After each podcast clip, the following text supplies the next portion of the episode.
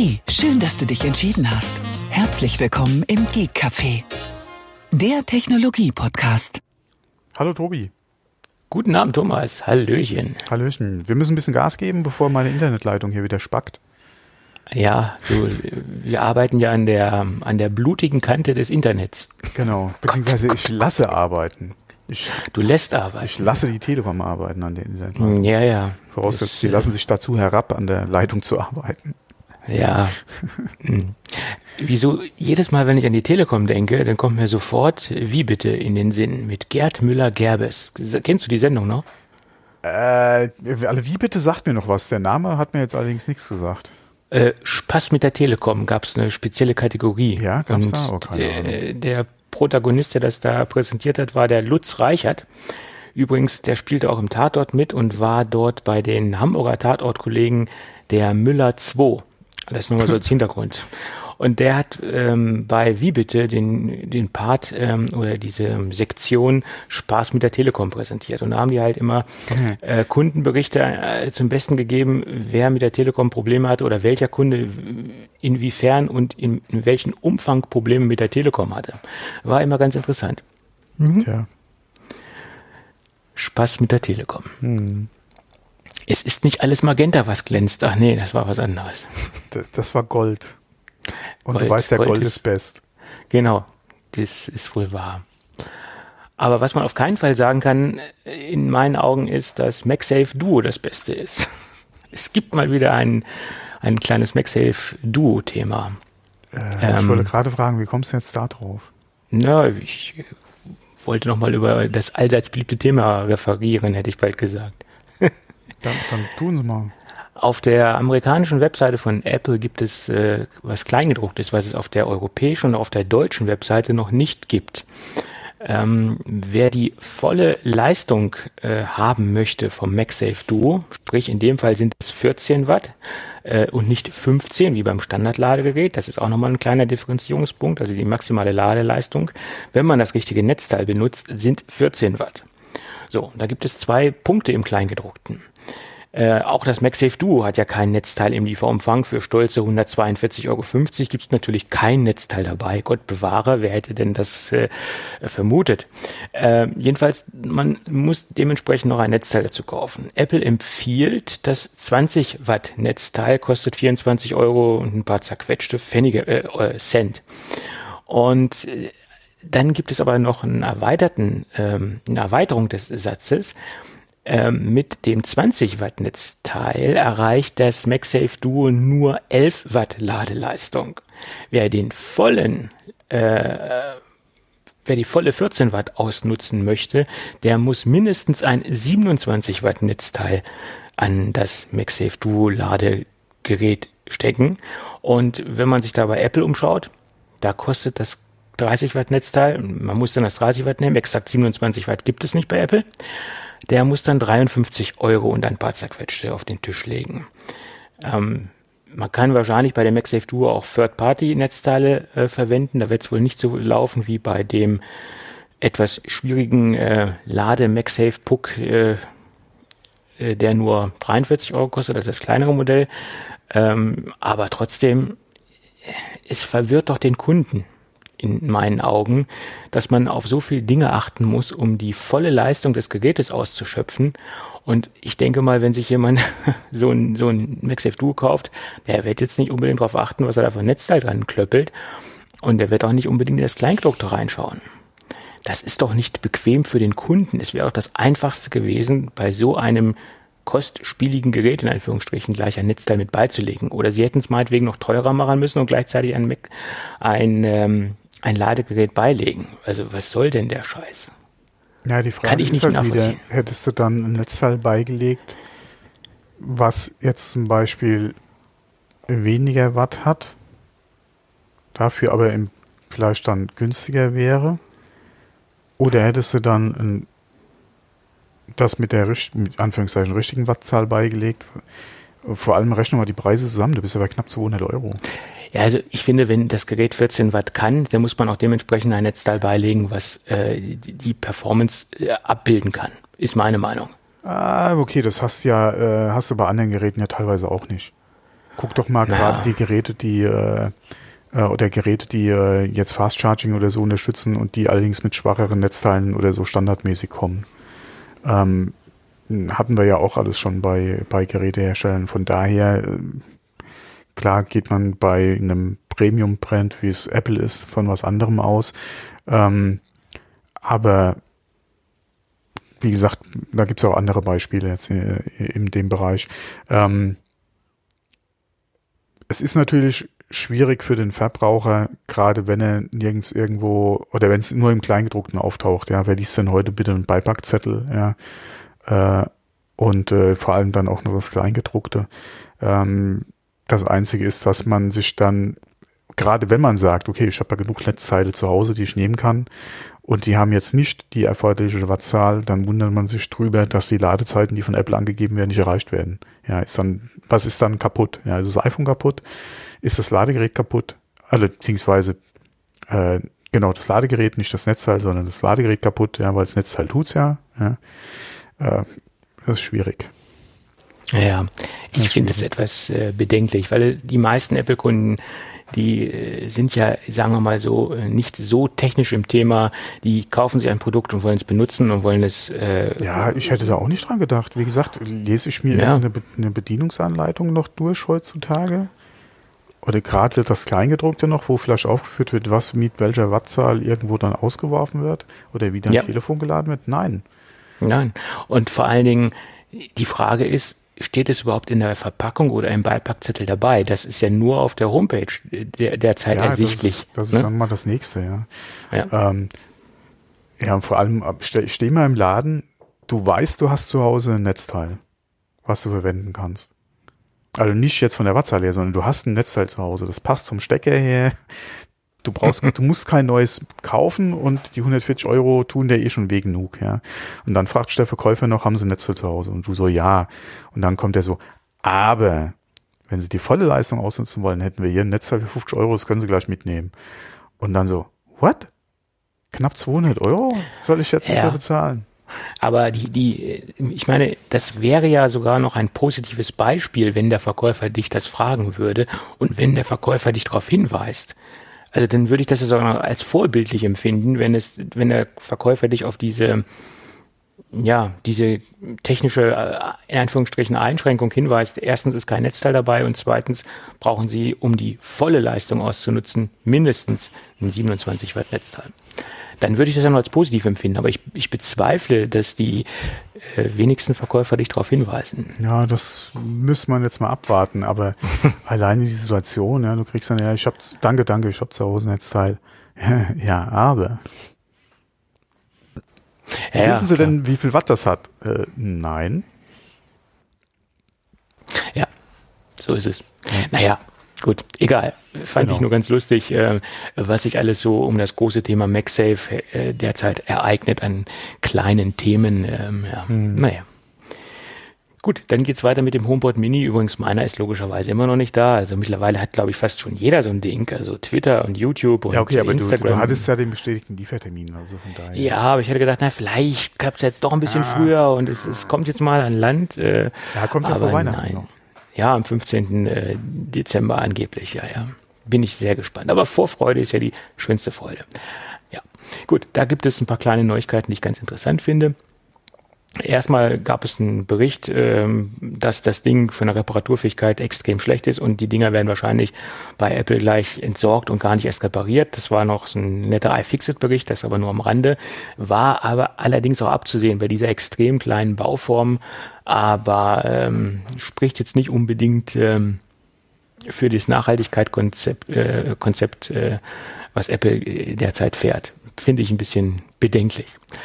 Ähm, aber gut, das soll jetzt nicht das Thema sein. Interessant ist, wenn man das Ding, das hat ja USB-C und das Ding hat auch Gott sei Dank ein Netzteil dabei, wenn man das Ding ähm, äh, mit dem USB-C-Stecker an einen MacBook äh, steckt, dann taucht das im Finder auf. Allerdings muss man mindestens Big Sur installiert haben Und wenn man das im Finder angeschlossen hat, zeigt es die aktuelle Firmware, die das Ding installiert hat. Und man kann es auf Werkseinstellung über den Finder zurücksetzen. Allerdings funktionieren tut es dann halt nicht, technisch gesehen, weil das die USB-C-Schnittstelle Schnittstelle gibt zu wenig Strom ab, damit das Ding funktioniert.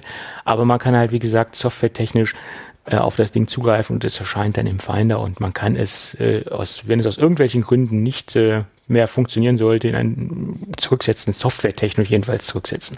Mhm. Fand ich ganz interessant. Mhm. Ja. Der zweite Punkt, der auch wieder so ein bisschen ja, gegen meine ästhetischen äh, Ansprüche schießt. Äh, wir haben ja am Anfang noch mal darüber gesprochen, wo der HomePod Mini rauskam, ob der schwarze dann auch ein schwarzes ja. Netzteil dabei hat. Und was, äh, was haben wir, haben wir gesagt? Äh, du hast gesagt, es gibt ein weißes Netzteil. Du hast recht gehabt in dem Fall.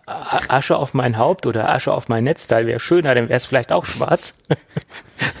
Jedenfalls äh, der HomePod Mini in schwarz, der auch schick aussieht, was man so gesehen hat äh, in den Unboxing-Videos, die es da so in, im Netz gibt. Der hat allerdings ein weißes Netzteil dabei. Aber Aus, welche Farbe hast du denn bestellt? Obwohl ich habe weiß bestellt, weil ich ja sicher gehen Farben, wollte. ich wollte sicher gehen. Ich habe weiß bestellt, weil ich da auch äh, von ausgehe, dass er staubtechnisch am mhm. wenigsten empfindlich ist. Dann passt doch alles. Und er passt dann auch dementsprechend zu meinen Sonos-Systemen, äh, die auch alle weiß sind. Aber Immerhin hat er ein schwarzes Kabel dabei, das ist positiv, aber ein, ein weißes Netzteil. Ja, da freut sich dann hier wieder jeder Third-Party-Netzteilhersteller. Äh, ja, habe ich auch gedacht, aber ich kann, ich kann es ja verstehen aus Gründen der Produktionsgeschichte. Ähm, eine Linie Netzteile, 20 Watt Netzteile, die dementsprechend multifunktional im Apple Kosmos zu verwenden sind, dank USB-C, dass man da jetzt nicht noch eine extra Linie speziell für die, ähm, für die AirPods äh, ins nicht AirPods, HomePod Mini, verdammt, äh, ins Leben ruft. Kann ich verstehen. Äh, anders wäre es dann vielleicht gewesen, wenn Apple gesagt hätte, okay, wir geben das schwarze Netzteil auch in den freien Verkauf für die Kunden, die kein weißes Netzteil haben wollen, dass man da noch eine zusätzliche Farboption äh, gehabt hätte, wäre auch interessant gewesen. Ja, man könnte ja auch schwarze Lightning-Kabel verkaufen, wäre ja auch möglich. Ja, Lightning, schwarze USB-Kabel äh, äh, äh, ja, äh, Stop Lightning, du hast ja eben gesagt, äh, iPhone, hm. iPad, mhm. ja genau. Ja, ja. ja. Würde dem einen oder anderen auch gut gefallen. Ja. Schwarze AirPods. Ja, das, das wird ja hoffentlich irgendwann noch kommen. Das ist ja auch so ein Gerücht. Ja. Was, was schon so lange existiert, solange die AirPods schon, das solange die AirPod, ich, AirPods existieren. Da sehe ich aber schwarz. Ja, hoffentlich. Nein, ich meine, ich sehe schwarz für, da wird nichts kommen. Ja, ja mal, mal schauen. Ich, äh, nee, weil wer sowas haben will, muss zu Beats greifen. Oder muss zu professionellen Third-Party-Anbietern gehen, die die Geräte lackieren und umarbeiten. Zum gibt Beispiel. es auch einige ja, Anbieter. Ja. Äh, genau. Da gibt es auch professionelle Anbieter, die dementsprechend gute Arbeit leisten, aber auch dementsprechend zu vernünftigen und teilweise auch horrenden Preisen, aber das Besondere war schon immer etwas teurer. Jetzt haben wir wieder alle Marketing-Sprüche durch. Das Besondere war ja, schon immer etwas teurer. wir können eigentlich den Podcast jetzt zumachen. Ja, aber wir haben nur noch keinen einzigen Werbespot heute gemacht, weil gut, das machen wir wahrscheinlich heute sowieso nicht mehr. Also hat sich das auch erledigt. Ja, deswegen. ich wünsche dir was, Tobi. Bis zum nächsten ja, ja. Mal. ja. nee, komm. Äh, was, was, was hatten wir jetzt noch? Lass uns doch mit der Jammerecke einsteigen. Hast, du hast irgendwie gesagt, wir machen äh, irgendwie heute alles anders. Wir machen, nein, wir machen nichts anders. Wir machen es genauso unkontrolliert und ähm, okay, diffus und, und chaosorientiert wie immer. Gut, gut, wir müssen ja okay. unserem Marketing, äh, Marketing sage ich schon, unseren ähm, Konzept treu bleiben. Unser Konzept ist ja, dass wir kein Konzept haben. Ja, hm? mehr oder weniger. Ja. Das wir, wir, wir versuchen ja immer mal wieder Struktur reinzubringen, aber es hat auch nicht so geklappt. Wenn ich in unser Dokument gucke, das sieht auch aus wie. Immerhin haben Kraut wir ja mittlerweile Rüben. eins. Oder schon länger eins. Ja, das Dokument haben wir schon sehr lange. Ja, deswegen, aber. Ich wollte gerade sagen, das haben wir schon neun Jahre. Aber wenn man, nee, nee, nee, nee, ich glaube nicht. Nicht ganz? Nee, nee, vor allem nicht in dieser Art und Weise. Also wir ja, haben ja, stimmt, wir okay. haben ja wirklich versucht, Struktur reinzubringen, um mal aus, Nähkästchen, aus dem Nähkästchen, äh, Nähkästchen, Nähkästchen zu plaudern. Genau, ja. aber Komm, vergiss aber, es, ja. aber dort, wo die Strukturpunkte sind, da steht nie. Ja, wir schreiben, wir sammeln dann doch alles, fast alles unter einem Punkt. Ja. Aber irgendwie äh, versuchen wir doch unserem Farbschema treu zu bleiben. Das klappt teilweise. Das ja, das ja. Ja, ja. Das ja. ja, ja. Genau.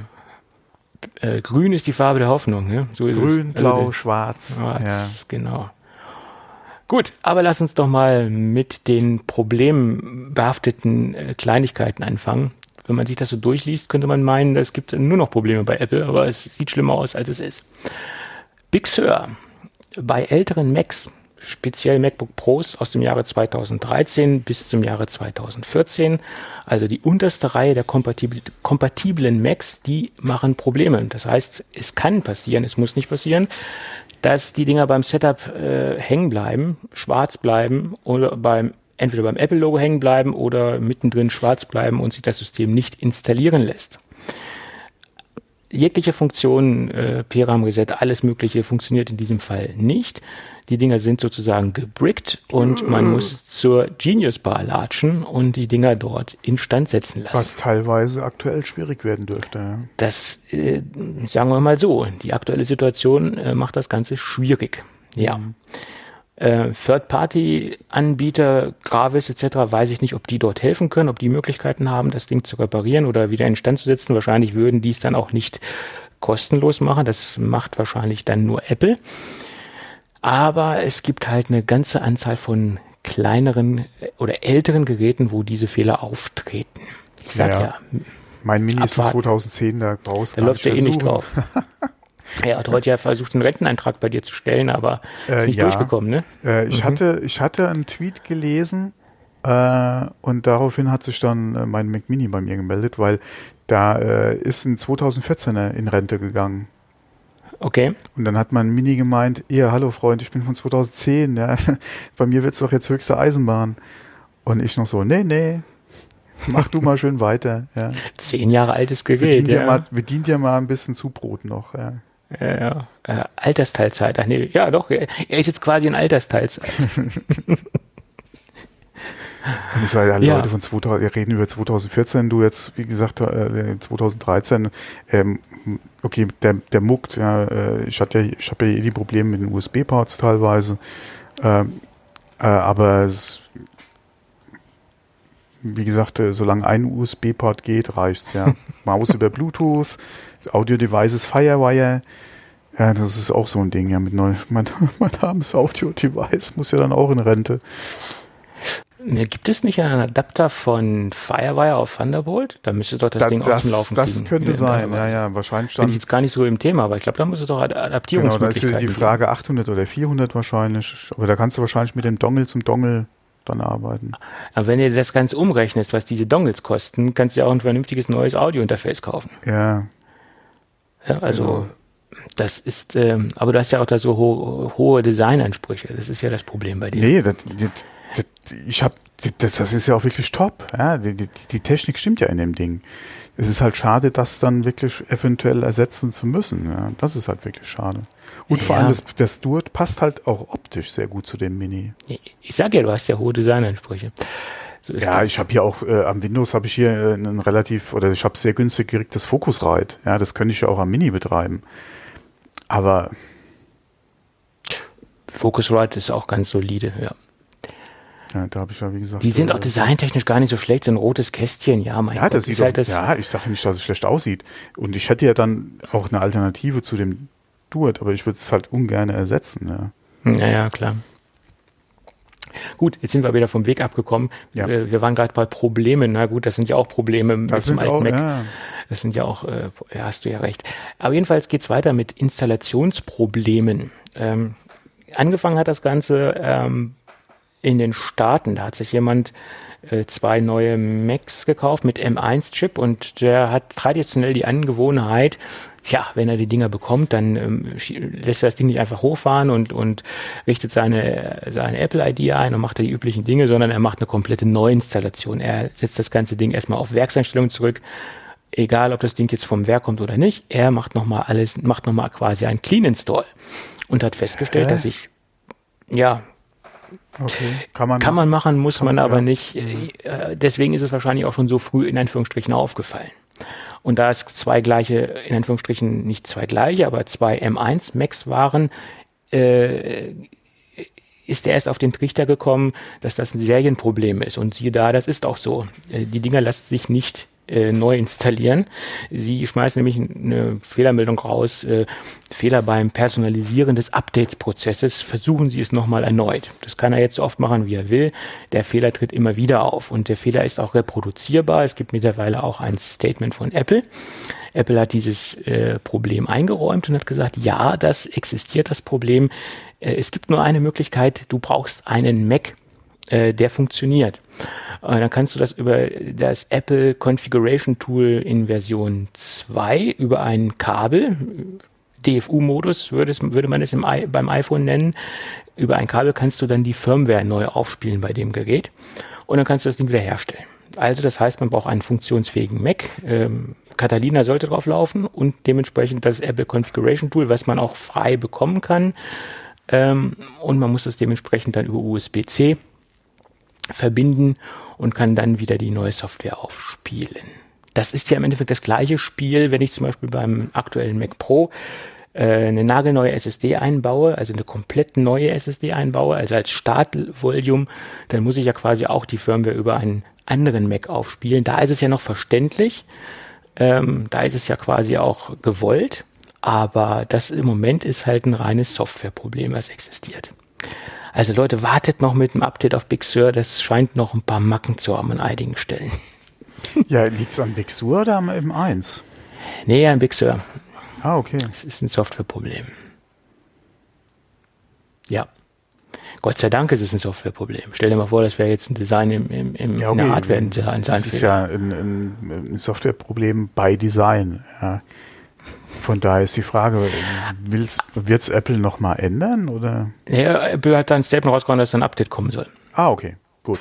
Also, gut, gut, gut. Äh, also demnächst dann bei Big, Big Sur 11. Ja. Punkt, tralala, irgendwas. Ja, okay, dann. aber wenn du dir halt jetzt einen neuen Mac kaufst. Äh, ja. Vor allen Dingen, welcher Autonormal-Anwender hat jetzt zwei Macs rumfliegen und kann das dementsprechend so lösen, das Problem? Das kommt noch dazu. Die meisten kaufen sich einen Mac und dann ist es gut. Hm? Ja, also wenn du zwei hast, ist ja die Frage, äh, wie gesagt, meiner ist jetzt mittlerweile auch so, so alt, würde es da Da läuft ja, bei dir läuft ja noch nicht mal Catalina drauf. Äh, deswegen wird es da funktionieren.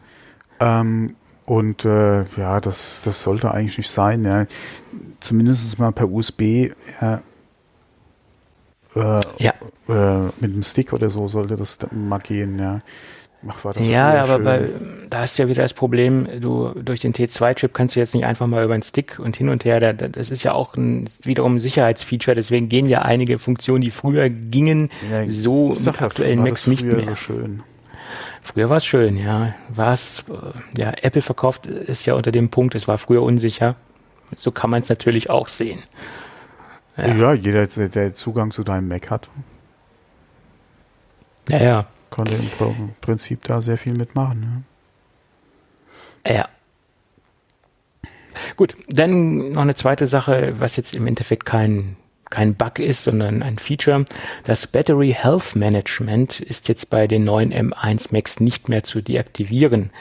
Das ist ja im Endeffekt die Funktion, die ursprünglich von den iPhones gekommen ist, um die Akku Alterung zu unterbinden, um ein vernünftiges äh, Akkumanagement zu gewährleisten, dass die gerade für die Macs, die jetzt permanent am Netzteil äh, äh, betrieben werden, was ja auch sehr oft vorkommt, dass die ähm, dass der Akku nicht zu schnell altert oder dass die chemische Akku ähm, Alterung äh, etwas verzögert wird. Und diese Funktion konnte man bei Intel Macs dementsprechend ausschalten.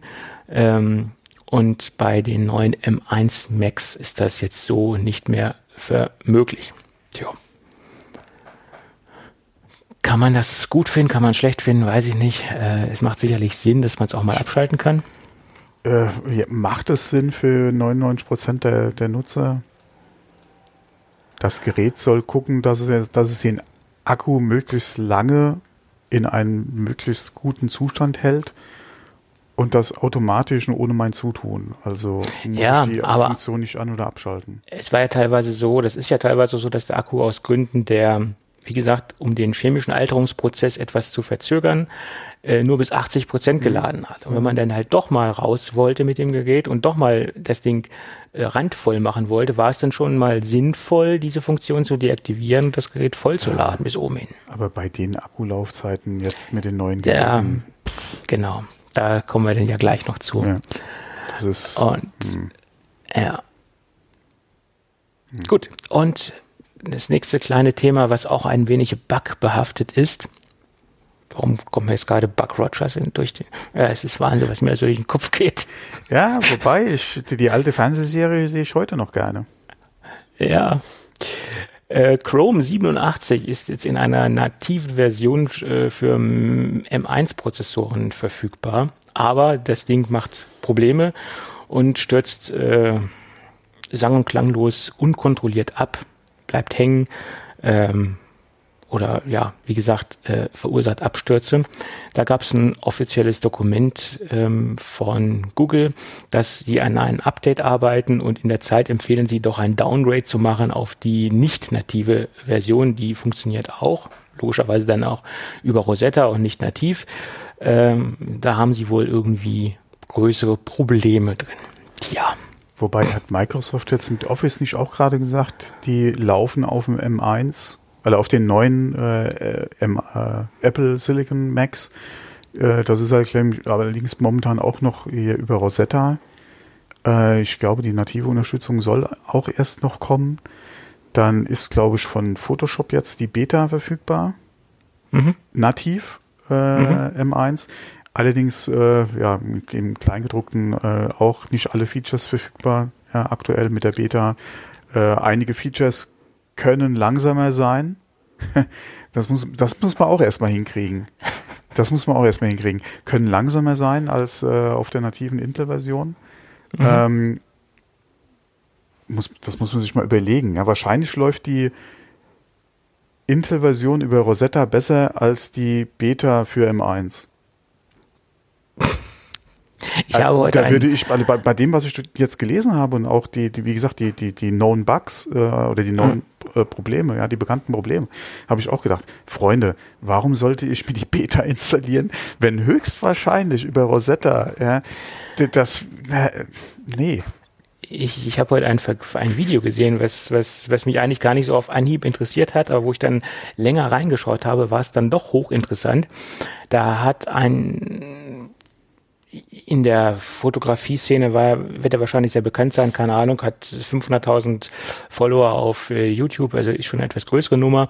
Der hat jedenfalls äh, Lightroom Classic, äh, nicht nativ, gibt's ja noch nicht nativ, obwohl mhm. auch äh, Adobe angekündigt hat, die Classic-Version ja. nativ äh, zu bringen. Ähm, auf dem MacBook M1 mit einem äh, 8, also die, die Base-Version, also 8 Gigabyte RAM und ein vergleichbares Intel äh, MacBook verglichen und selbst die Rosetta, also es, es, läuft ja dann quasi über Rosetta letztendlich, da lief Lightroom optisch, also auch sichtbar performanter drauf. Also der ging da durch die Bilder durch, wie mit einem heißen Messer durch die kalte Butter. Das war Wahnsinn, was, was das äh, nochmal einen Performance-Schub gebracht hat. Und wie gesagt, es ist keine native Version gewesen es ist, war hochinteressant, das zu sehen. Ja, da passt vielleicht auch noch was dazu, was ich hier noch mit reingenommen hatte, eigentlich für, für später. Und zwar, äh, wo wir gerade über Rosetta sprechen. Ähm, es gibt ja auch für macOS schon seit langer Zeit äh, Crossover, falls ihr das was sagt. Das ist ja auf Wine-Basis, mhm. wo du Windows-Programme äh, über Crossover äh, auf deinem Mac nutzen kannst. Ja, die ganzen Windows API Calls werden dann in äh, quasi Apple Calls übersetzt ja, in, in Realtime von der Software. Und äh, damit wird halt diese, wie gesagt, native Windows-Programme auf deinem Mac äh, lauffähig. Ja, ist ein, die Unterstützung ist eigentlich auch richtig gut. Ja, da gibt's eine schöne Tabelle oder eine Liste, äh, welche Programme da wie funktionieren mit Einschränkungen etc. Ähm, ich hatte es vor Jahren auch mal ausprobiert, äh, gerade für äh, MS Office, hat auch gut funktioniert damals.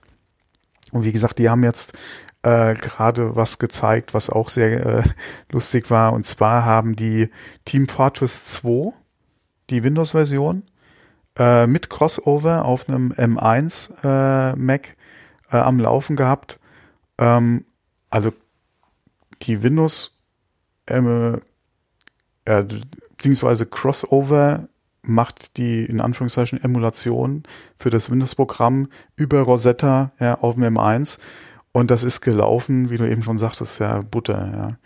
Und äh, ich noch so, ey, what the fuck? Ja. das, äh, hallo Freunde, äh, deswegen, also die Performance von diesem Chip. Äh, ja, aber lass uns doch mal unsere Problemecke fertig machen und dann kommen wir zu den M1-Chip und das, den. Das ist auch ein Problem. Ja, das ist. Das ist ein der, Problem für Intel und für, für, für alle anderen. Ja. ja, ja, ja, obwohl wir auch einen, einen negativen Kommentar bekommen haben in Form eines Tweets. Ähm, da hat jemand geschrieben, das Intel, das Intel-Gelaber zum Schluss unserer Sendung hätte nicht Not getan, dass äh, irgendwas in der Richtung, ich konnte das nicht ganz einordnen, was das sollte, fand ich ein bisschen auch die, die Tonart und die Tonwahl des Tweets fand ich ein wenig daneben. Aber äh, keine Ahnung. Man hätte doch ein wenig einen, einen besseren Ton anschlagen können. Aber okay, andere Sache. Äh, anderes Thema. Hm, okay. Ähm, Back to the topic. Genau. Äh, Problemecke iPhone 12 Mini und generell die iPhone 12 Serie. Da gibt's auch so ein paar kleine mh, hm, Kleinigkeiten in Anführungsstrichen. Wo sind jetzt? Ah ja. Ähm, das iPhone 12 Mini, man könnte das sagen, ist jetzt ganz unsensibel, was die ähm, Sensibilität des Touchscreens angeht, wenn das Gerät gesperrt ist. Das heißt, wenn man das Gerät entsperren will, kann es bei einigen Geräten vorkommen, dass man mehrere Anläufe braucht, bis das, bis das System funktioniert oder bis das System reagiert oder der Touchscreen reagiert. Äh, bezieht sich zum Beispiel auch auf die Möglichkeit, die Taschenlampe oder die Kamera auszulösen, was sich ja auch auf dem Homescreen befindet mittlerweile. Äh, also im gesperrten Zustand reagiert das äh, Gerät teilweise sehr träge oder mit mehreren Anläufen erst. Ähm, wenn das Gerät dann erstmal entsperrt ist und im normalen Betrieb ist, funktioniert alles wunderbar. Das die, die erste Problematik, äh, tritt aber derzeit äh, nur bei den iPhone 12 Minis auf. Ähm, dann gibt es zwei äh, weitere Display-Probleme, die allerdings durchgehend bei vielen iPhone-Modellen auftauchen, 12, 12 Pro, 12 Pro Max und Mini, dass sie flackern und Grünstiche haben äh, in gewissen Helligkeitsstufen. Tritt auch nicht immer auf, noch nicht bei allen Geräten, aber bei vielen Geräten. Und ähm, das sind so diese zwei großen Dis Display-Probleme. Und dann gab es ein Statement an die Service Provider und an die Techniker an der Genius Bar, also eine Anweisung von ganz oben, bitte keine Geräte oder keine Displays auszutauschen, sondern äh, dass äh, die Nutzer dazu aufzurufen, ihre Geräte immer softwaretechnisch auf den neuesten Stand zu halten. Das lässt darauf hindeuten, dass es sich nur, Gott sei Dank, nur um ein Softwareproblem handelt leuchtet ja auch irgendwo ein, zumindest bei dem ersten Problem, weil wenn es nur im Sperrbildschirm auftaucht, mhm. das Problem, und im normalen Betrieb nicht, wird es in irgendeiner Weise, denke ich, ein Softwareproblem sein. Das mit dem Grünstich und dem Flackern, das kann ich jetzt persönlich nicht einordnen, ob es sich wirklich nur um Software handelt oder auch ein Hardwareproblem sein könnte. Aber das erste Problem, denke ich, deutet eindeutig auf die Softwareprobleme, deutet eindeutig auf ein Softwareproblem hin. Mhm. Ja. Und dann gibt es für Leute, die ein MFI-zertifiziertes Hörgerät tragen, gibt es ja auch eine Menge. Äh, auch bald ein Update oder das wird auch bald im nächsten Update-Prozess einbezogen. Da gibt es nämlich Störgeräusche. Ähm, und ähm, ja, das kann man so unter das, den großen Begriff Störgeräusche packen. Äh, das ist natürlich sehr tragisch, wenn natürlich auch äh, Leute mit einer Beeinträchtigung dann auch noch Probleme mit ihrer Hörhilfe haben. Ähm, ja, ähm, finde ich jetzt nicht so schön, dass es da Probleme gibt. Da, da, da frage ich mich echt, Leute, äh, wie gestaltet ihr eure Beta-Tests? Also man kann, denke ich, doch auch ich meine, der Markt an MFI-zertifizierten Hörhilfen ist jetzt nicht so riesig, sage ah, ich jetzt mal. Ich jetzt Man so kann es doch auch. Das würde ich jetzt so noch nicht mal sagen wollen. Vor allem die Frage ist, äh, selbst bei einem Hersteller, wie viele verschiedene Geräte bieten die mittlerweile an? Da ist ja die letzten Jahre auch sehr viel passiert. Äh, man muss ja alleine mal Fernsehwerbung gucken. Ja, der Herr Gottschalk macht ja da auch mittlerweile Werbung. Ähm, äh, von daher ähm, gibt es, denke ich mal, schon ein paar Geräte, Äh, und ob man da jetzt wirklich alles testen kann, ist die andere Frage. Vor allem, ist, ist, ich gehe mal davon aus, dass es kein Problem, was du hast mit deinen AirPods zum Beispiel. Weil das hätte definitiv auffallen müssen. Weil das ist ein ähm, Ding, was sie wirklich wunderbar testen können, ja. Und auch nicht nur mit einem, sondern keine Ahnung, mit wie vielen Testern intern sie das machen können. Ähm,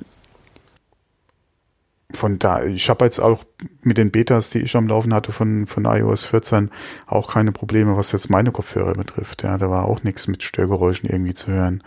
Ähm, von daher, sowas sollte nicht vorkommen. Gerade alles, was Accessibility betrifft, ja, immer ein schwieriges Thema oder ein, ein Thema mit Vorsicht zu genießen. Da sollte man auf jeden Fall gerade für seine Kunden, die darauf angewiesen sind, äh, da schon sehr sorgfältig arbeiten ähm, kann man halt nur hoffen, dass sehr schnell da halt softwaremäßig was passiert, ja, da sind Fehler oder das Wissen, woran es liegt und dass das halt jetzt relativ kurzfristig dann noch gepusht wird, ja.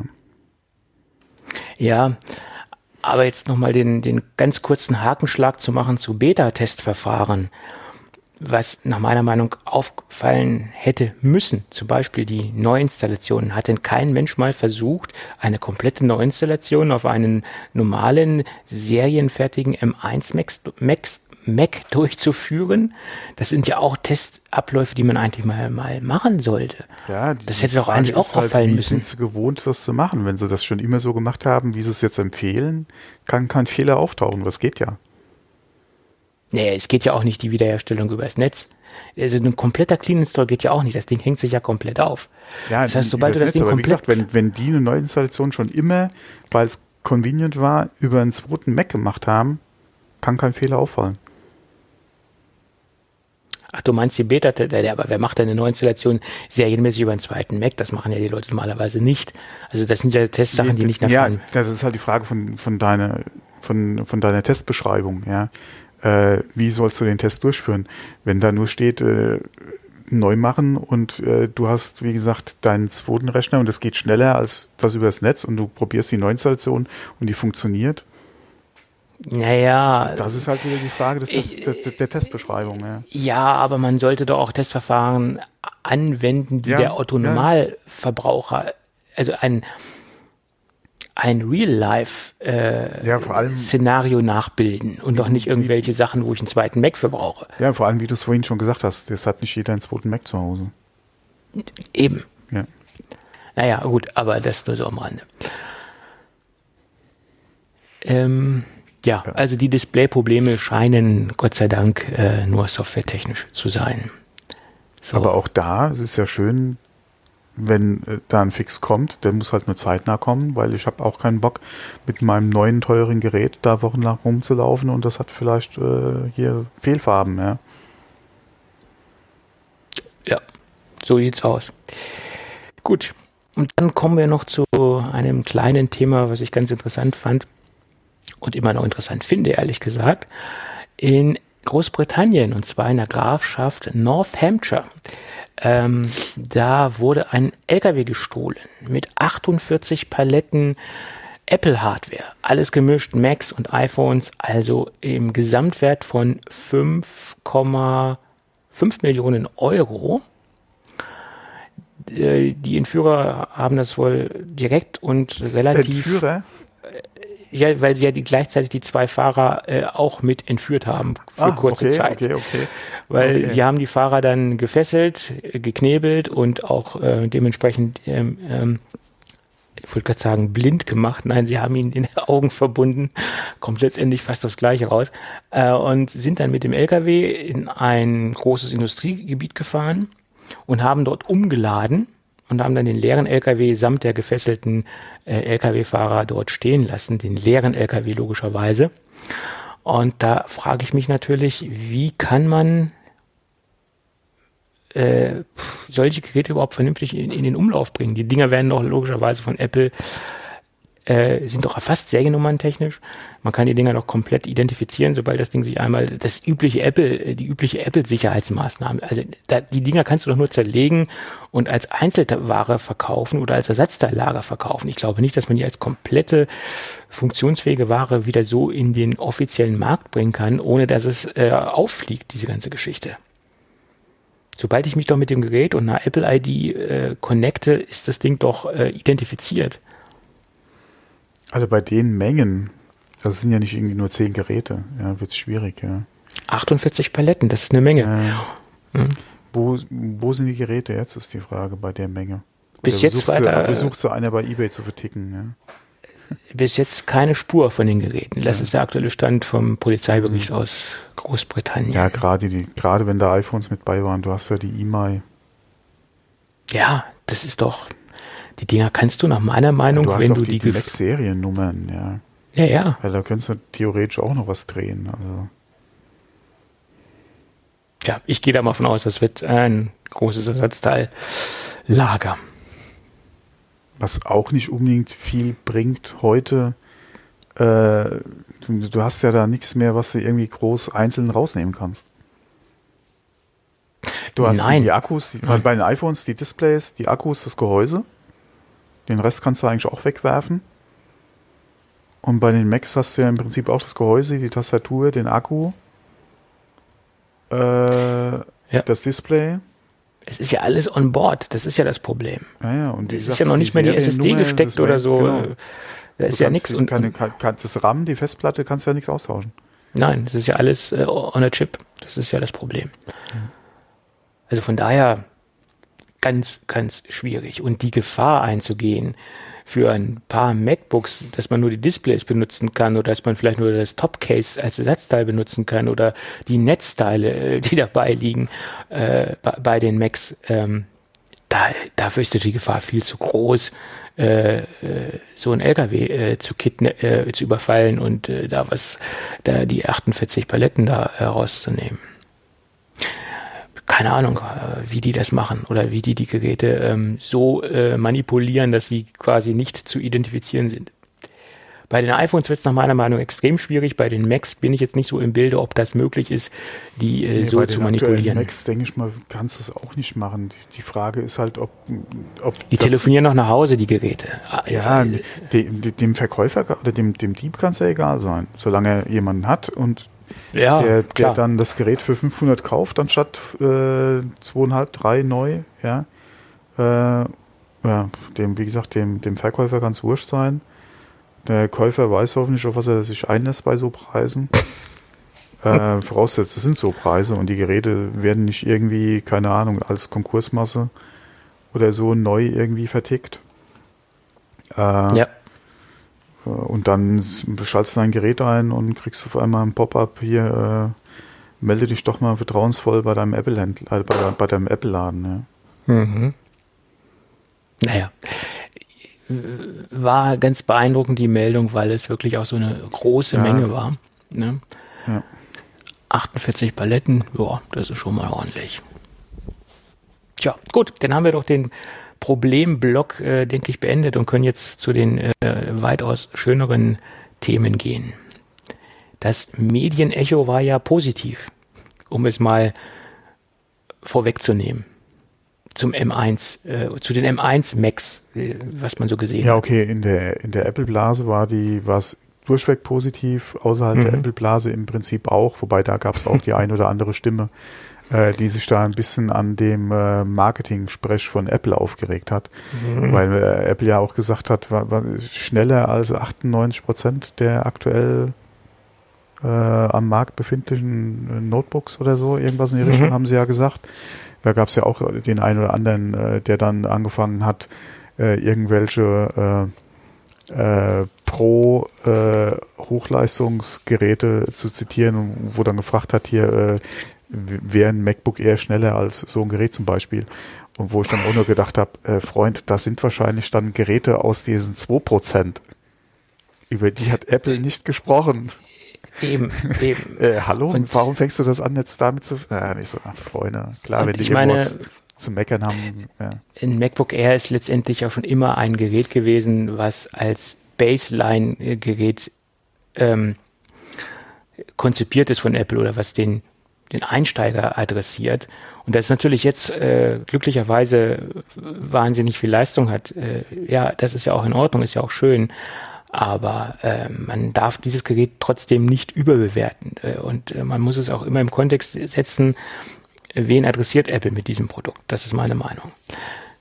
Aber was ich so beeindruckend fand, ähm, dass die Akkuleistung wohl auch durchweg so sein mhm. soll, wie Apple das angegeben hat. Also da waren ja. sich alle Tester, die das Gerät hatten, äh, einig. Das ist äh, herausragend. Also Marcus Brownlee hatte das ja eine Woche vor dem Release und konnte es schon eine Woche lang ausgiebig ja, testen. Und er musste es nur so, ja. hm. er, er, musste es nur einmal laden in dieser Zeit und sonst kam er mit dem ähm, Produkt oder mit dem MacBook ähm, durch die komplette Testzeit. Und das ist, denke ich, äh, schon, schon sehr, sehr ordentlich, weil ich meine, der wird natürlich nicht nur äh, einmal Browser aufgemacht haben, wieder zugemacht haben. Wenn er das eine Woche hat, wird er das auch intensiv getestet haben. Davon ist logischerweise auszugehen. Und einmal laden in einer kompletten Woche mit ausgiebigen Test, äh, Testanwendungen und Testszenarien ähm, ist doch schon äh, sehr, sehr beeindruckend. Also das ist auch wirklich Hut ab, akkulauftechnisch. Ja, ich glaube, René Ritchie hatte es jetzt in den fünf Tagen gar nicht aufgeladen. Und der ja. hat, und er hat da ein paar äh, Benchmarks durchgehauen und ein Probe-Render mhm. gemacht und so ein Kram, ja. Und äh, der hatte immer noch äh, Restakku über. Also von daher ist schon, äh, ja. Ja, das, ähm, und wie ich schon ähm, bei der letzten Sendung gesagt habe, das ist jetzt ja alles sehr, sehr beeindruckend, aber es macht ja viel mehr Lust und viel mehr Verlangen, die zweite Generation zu sehen, wenn die Geräte kommen aus der Pro, also aus der richtigen Pro-Schiene, MacBook Pro 16 ja, Zoll, wenn die abgelöst nicht, genau, werden oder wenn da was kommt. zweite Generation, sondern wenn halt jetzt wirklich dann die Geräte kommen, 16 Pro zum Beispiel. Genau, oder wenn oder die aber die, kommen. Oder die, die High-End-Version äh, vom Mac Mini zum Beispiel. Beim Mac Mini hast du ja aktuell den Fall, du hast ja den M1 und immer noch die Intel-Version, ja. Mhm. Äh, du hast beim MacBook Pro ja auch noch die Intel-Version. Sobald diese halt ersetzt werden, ja, da bin ich dann mal gespannt. Kommt da auch nochmal mehr Performance mit raus? Oder betrifft mhm. das dann wirklich nur so Sachen wie mehr RAM zum Beispiel? Mehr Thunderbolt, mehr RAM, ja, das ist halt die Frage. Oder wird es dann auch da nochmal äh, einen Ticken schneller zugehen? Äh, beim 16er, okay, gehe ich fest davon aus, dass er nochmal ein bisschen mehr, äh, dass er nochmal mehr Leistung bringt. Aber gerade was jetzt äh, Mini betrifft, beziehungsweise dann auch ähm, das MacBook Pro 13 Zoll äh, in der andere, in der höheren Ausbaustufe wird es da auch nochmal mehr Leistung geben. Ja. Hm. Ja, und vor allem, es wird ja dann nochmal interessanter, wenn die Entwickler, die die Software schmieden, sich auf die Architektur eingeschossen haben und wenn, sie, wenn es da wirklich die Software gibt, die auch die Performance des M1 nativ ausnutzt und wenn es nicht noch erst über Rosetta 2 laufen muss, äh, wenn man da wirklich äh, angepasste Software hat, ähm, was die Power vom M1 wirklich auch äh, effizient ausnutzt. Ja, genauso äh, ML oder so, ja, äh, was du jetzt ja auch im M1 mit drin hast. Äh, was bedeutet das unter anderem, beziehungsweise äh, Pixel, was Pixelmator, die ja auch schon gezeigt haben, mhm. was sie da alles machen können, nativ mhm. auf dem Gerät. Also das wird, äh, das wird auf jeden Fall gut was bringen, ja. Mhm. Da kann man einiges ja. erwarten, ja. Ja, ich habe hier mal äh, ein paar Zahlen aufgeschrieben, keine Angst, ich äh, mache es auch kurz, die ich aber trotzdem sehr beeindruckend fand.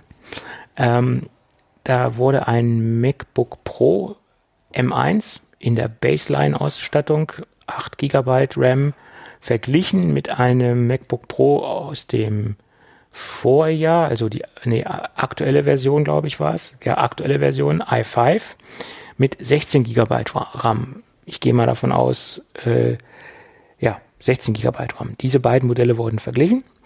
Und die Geekbench 5 Werte, es gibt ja mittlerweile auch eine äh, angepasste Geekbench 5 Version für den M1 ähm, Chip. Nee, gibt es nicht. Das ist eine, das war die normale Version. Ähm, jedenfalls sind ja die, die Werte im Single-Core-Mode ähm, 1700 24 für den M1 und 1262 für den i5-Prozessor. Und das ist äh, grandios. Nach meiner Meinung ist das ein, ein, ein wahnsinniger Schub wobei der auch nur 8 GB hat, aber das ist beim, äh, beim CPU-Wert ja auch völlig uninteressant. Da wird ja der Arbeitsspeicher nicht mit in den Test mit einbezogen.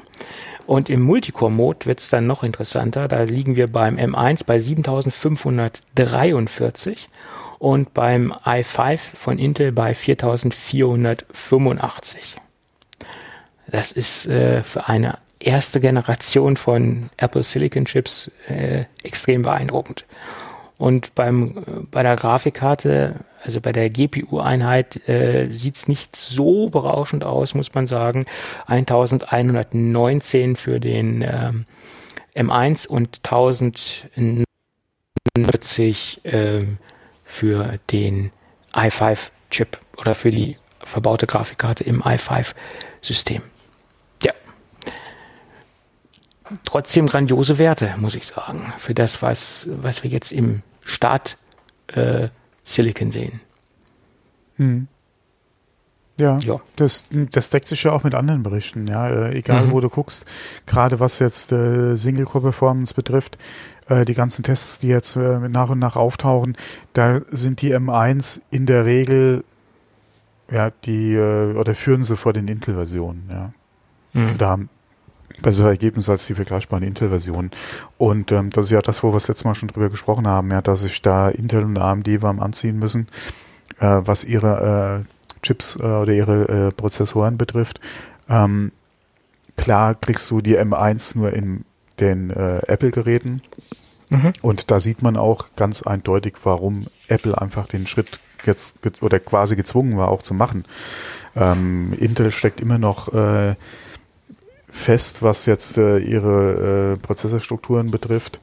Ähm, die Leistung entwickelt sich da bei weitem nicht so, ja, wenn man mal die äh, jetzt äh, sich die A-Prozessoren mal anguckt, ja, wie sie in den iPhones waren, wie die Leistungssprünge da immer sind.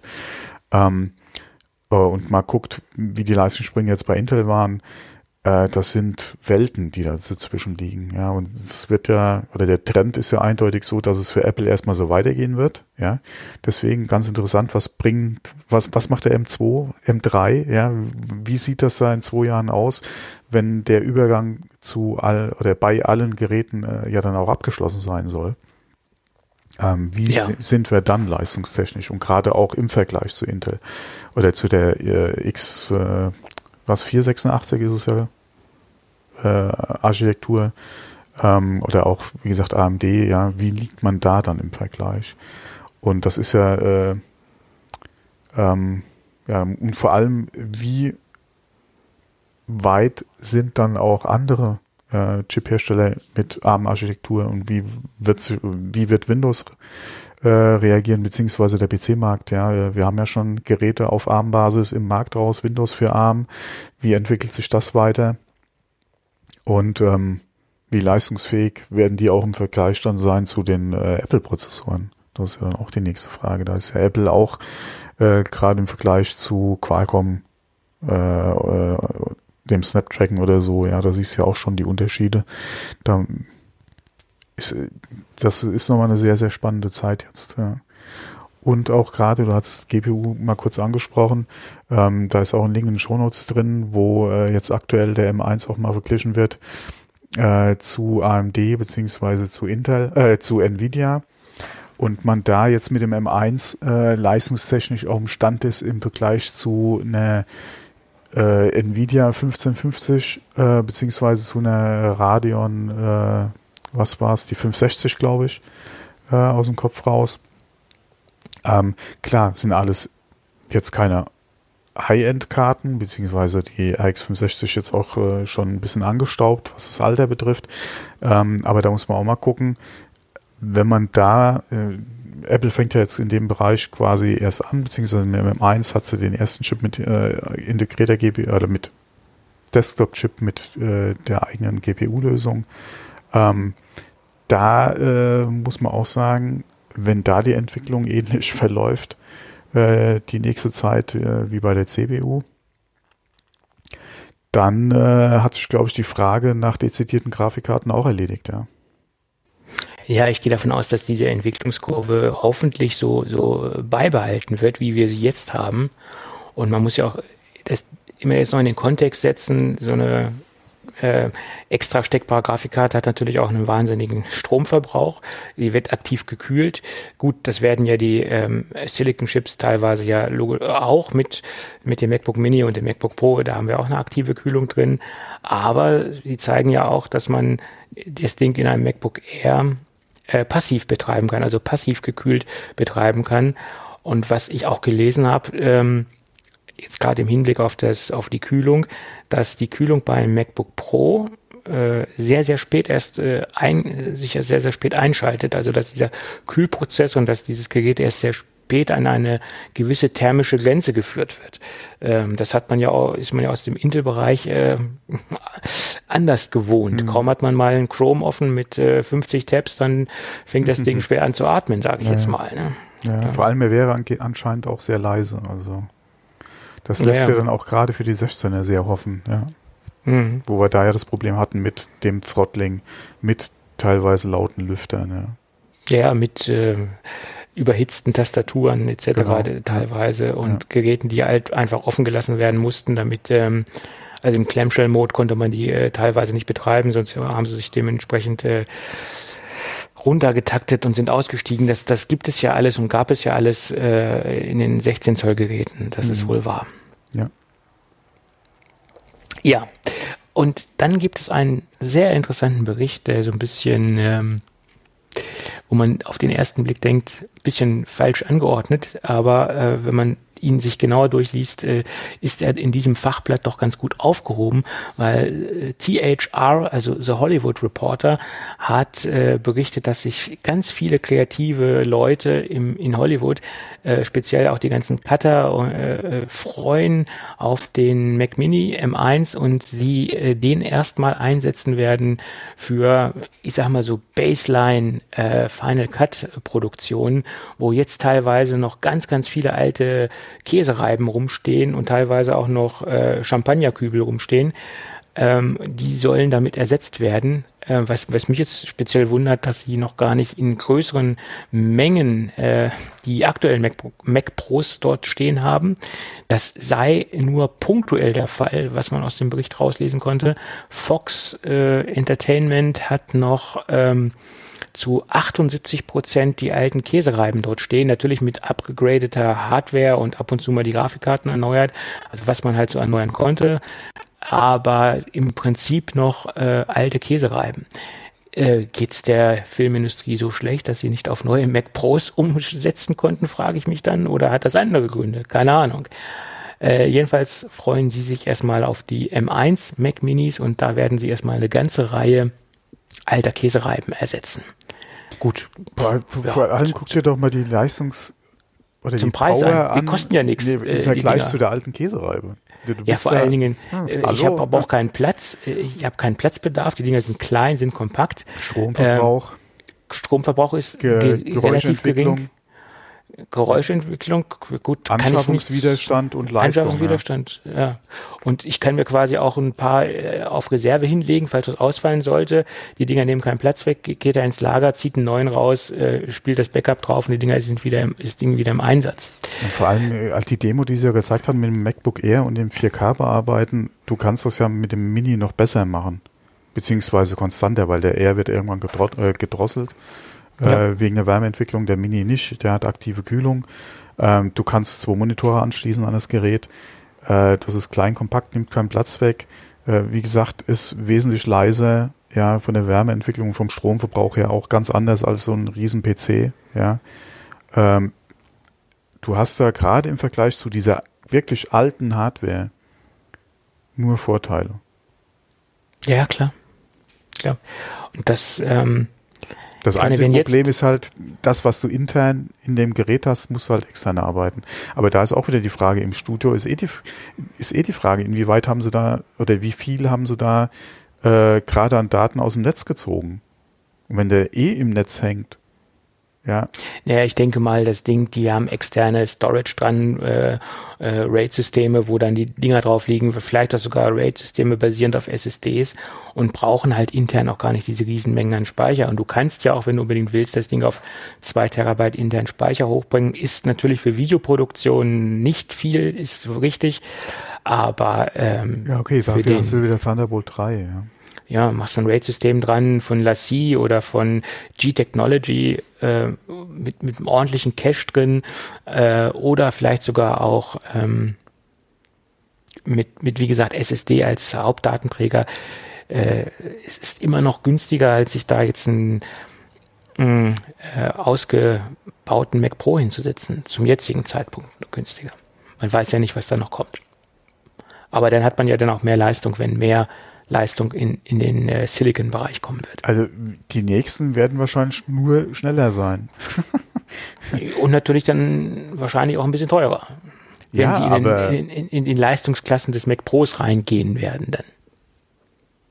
Ja. Irgendwann mal. Äh, wahrscheinlich äh, innerhalb der nächsten zwei Jahre und ja, ja. Äh, wahrscheinlich schneller als gedacht und vor allem Hoffentlich. Also schneller von der Verfügbarkeit her des Geräts jetzt und äh, vor allem schneller, was auch die Performance betrifft, als gedacht. Da gehe ich fest davon aus. Ja, ja. Weil bis jetzt hat man ja immer gerätselt, ah, wie wollen sie das bei dem Mac Pro machen und äh, oder auch beim iMac Pro. Aber wenn man sich jetzt alleine mal von den ersten Geräten die Daten anguckt, das macht doch wirklich äh, oder das naja, also so hundertprozentig ist die Frage ja noch nicht an, beantwortet, wie sie es beim Mac Pro machen wollen. Da haben wir auch letztens schon drüber diskutiert.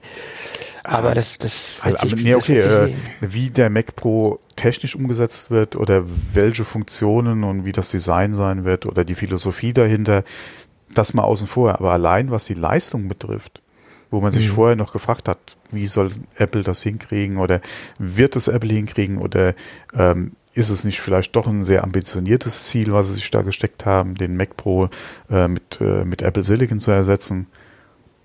Nö, anscheinend nicht. Also die werden das, denke ich mal, relativ easy sehr gut hinkriegen. Klar, die anderen Fragen über Erweiterbarkeit, ja, äh, Modularität, Grafikkarten, ja, das ist eine ganz andere Frage. Aber alleine, was jetzt die Rechenpower betrifft, braucht man sich, glaube ich, keine Sorgen machen. Ja, sehe ich auch so. Ganz im Gegenteil. Da wird man wahrscheinlich mhm. sehr überrascht werden. Mhm. Ja, ich äh, sehe dem Ganzen sehr positiv entgegen. Mhm. Ja.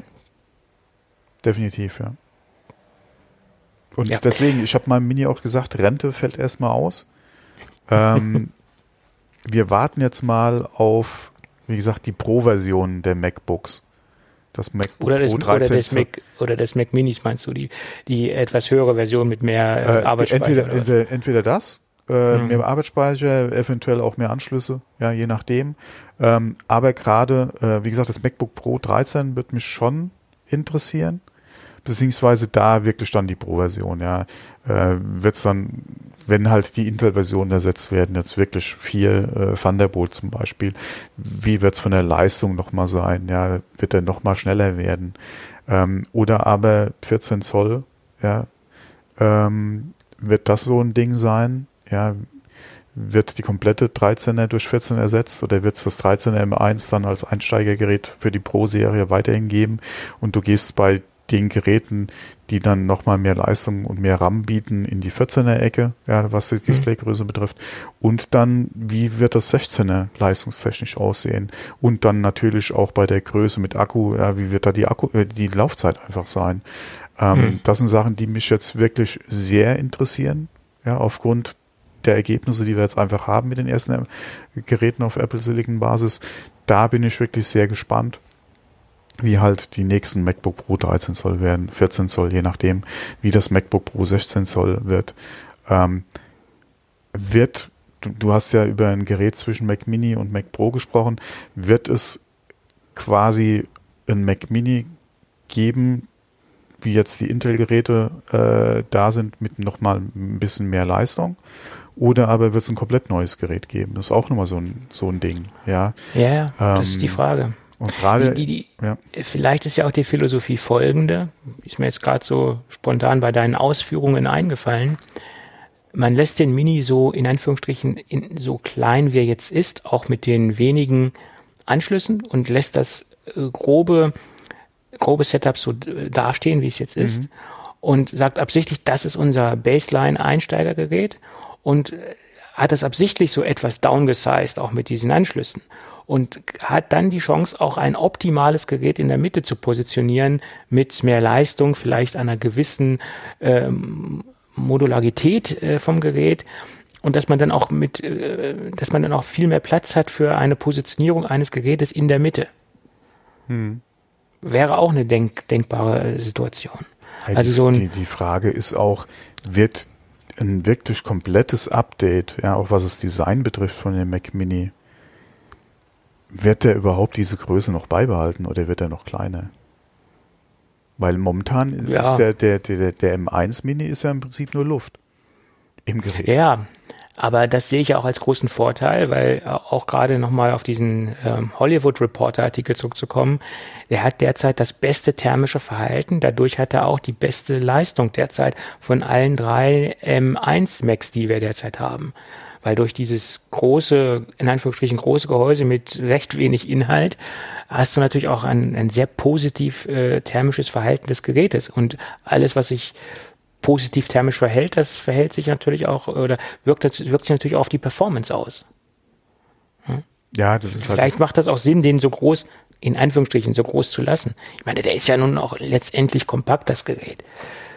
Ja, aber die wenigen Anschlüsse sieht schon ein bisschen verloren aus im Vergleich zu ja, den Vorgängern. Da, da, da, da Anschlüsse bräuchte ja wirklich mehr, das ist richtig. Ja, deswegen ist ja die Frage, wenn wirklich nochmal ein größerer in Anführungszeichen kommt, wird er mehr Anschlüsse haben als der bisherige? Mhm. Das wäre zum Beispiel auch was, was mich interessieren würde. Einfach mehr Anschlüsse. Äh, eventuell dann, wir hatten es letztes Mal schon drüber gesprochen, USB-A, gerade im Vergleich zu, äh, zu Thunderbolt-Anschlüssen wenn da wirklich nur oder USB-C dran wäre, was aber auch dann nur USB wäre und kein Thunderbolt, könnte das eventuell zu Verwirrung oder zu, zu Fehlern führen beim Anwender. Ja, ähm, wird es mehr Anschlüsse geben? Werden die A vielleicht wirklich wegfallen? Wird alles C werden? Wird es vier Thunderbolt werden? Und hoffentlich noch ein paar mhm. USB-C-Anschlüsse, beziehungsweise dann wenigstens USB-A. Also mehr IO wäre auf jeden Fall gut. Ähm, und dann ist die Frage, wenn du das Gerät dann hättest, wäre dann nicht wirklich die Frage, ob man nochmal ein kompakteres Gerät einfach macht. Mhm. Inwieweit ja, das dann Sinn macht, ist die andere Frage. Wer hätte vor allem denkbar. dann, das Einzige wäre dann quasi da nochmal die Idee, dass, ja, mein Gott, würde es Sinn machen, das Ding dann anstatt Apple TV? Keine Ahnung. Ja, Würde es Sinn machen in der Größe von einem Apple TV, ist auch nochmal die Frage. Ja, ob man das dann wirklich, wirklich leistungstechnisch so abbilden kann, ja, ist eine andere Sache. Okay, wenn du nach oben hin ja wieder was anderes hättest. Ja, gut, das ist richtig. Das ist richtig, klar. Ja. Ja. Inwieweit macht es halt Sinn, wie gesagt, nochmal was Kleineres in der ja. oder im Mac-Bereich halt anzubieten? Ja, das ist halt die Frage obwohl ich ehrlich gesagt die Gehäuseform und das Design zeitlos schön finde. Also ich müsste es jetzt nicht verändert haben. Es sieht okay aus, es ist äh, zeitlos. Also da haben sie ein schönes äh, System und das also schönes Designsystem finde ich. Mhm. Und das, das existiert jetzt auch schon so lange.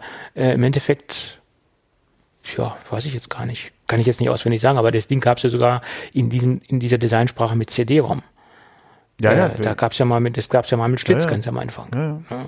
Und dann haben sie das Ding einfach nur zugemacht und äh, designtechnisch ist er ja so geblieben. Ja.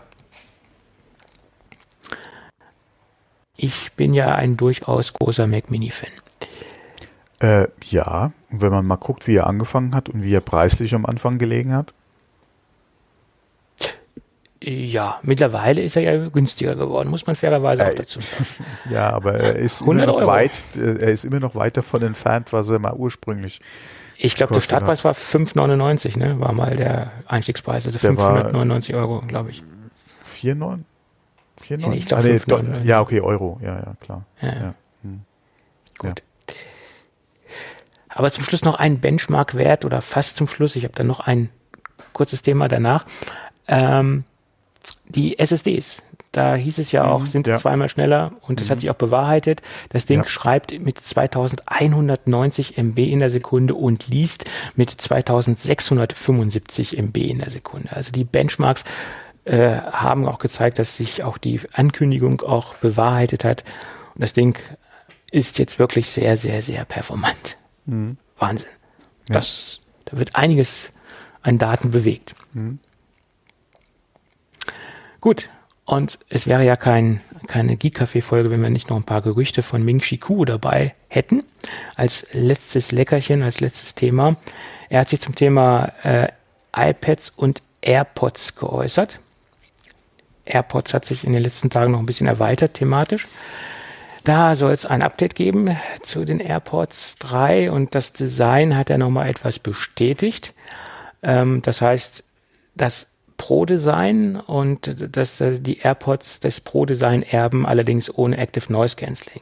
Allerdings sind jetzt ganz, ganz viele Quellen aufgetaucht äh, oder mehrere, aus mehreren Quellen ist aufgetaucht, dass sie nicht mit diesen wechselbaren Stöpseln arbeiten werden.